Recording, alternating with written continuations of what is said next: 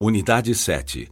Compreensão oral. Exercício 1, página 96. Eu trabalho com planejamento empresarial, que é muito importante para o bom funcionamento administrativo da empresa. O meu trabalho envolve diversos ângulos.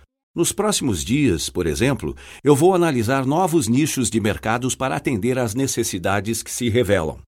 Desse modo, a empresa vai se antecipar aos concorrentes, depois, eu vou classificar os clientes quanto ao valor das compras e quanto à região geográfica.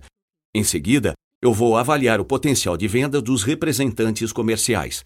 Eu também vou avaliar o potencial de compra dos clientes já existentes e de novos clientes. Até o mês que vem, eu vou contratar novos colaboradores para o desenvolvimento comercial. Naturalmente, vou treiná-los e integrá-los da melhor maneira possível à equipe. Como se vê, Vou ter muito pouco tempo livre nas próximas semanas. O planejamento empresarial me fascina porque é imprescindível para atingir as metas de uma empresa. E como trabalho nessa área, gosto de planejar principalmente as minhas atividades. Por exemplo, no dia 21, eu vou ter uma reunião com outros membros da minha equipe para estar em dia com a rotina do setor administrativo. Na semana seguinte, nós vamos analisar a possibilidade de a empresa atuar em novos mercados. Para essa análise, vamos dividir o mercado de acordo com o produto de consumo e analisar as nossas atividades em diferentes regiões geográficas.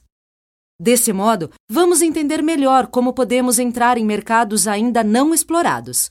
Mas não vamos planejar apenas como desenvolver novos mercados. Nós também vamos reunir todas as informações dos clientes já existentes representantes, produtos e áreas de atuação para desenvolver estratégias mais eficientes de atendimento e vendas. Fica claro que a empresa não pode sobreviver sem planejar a sua atuação.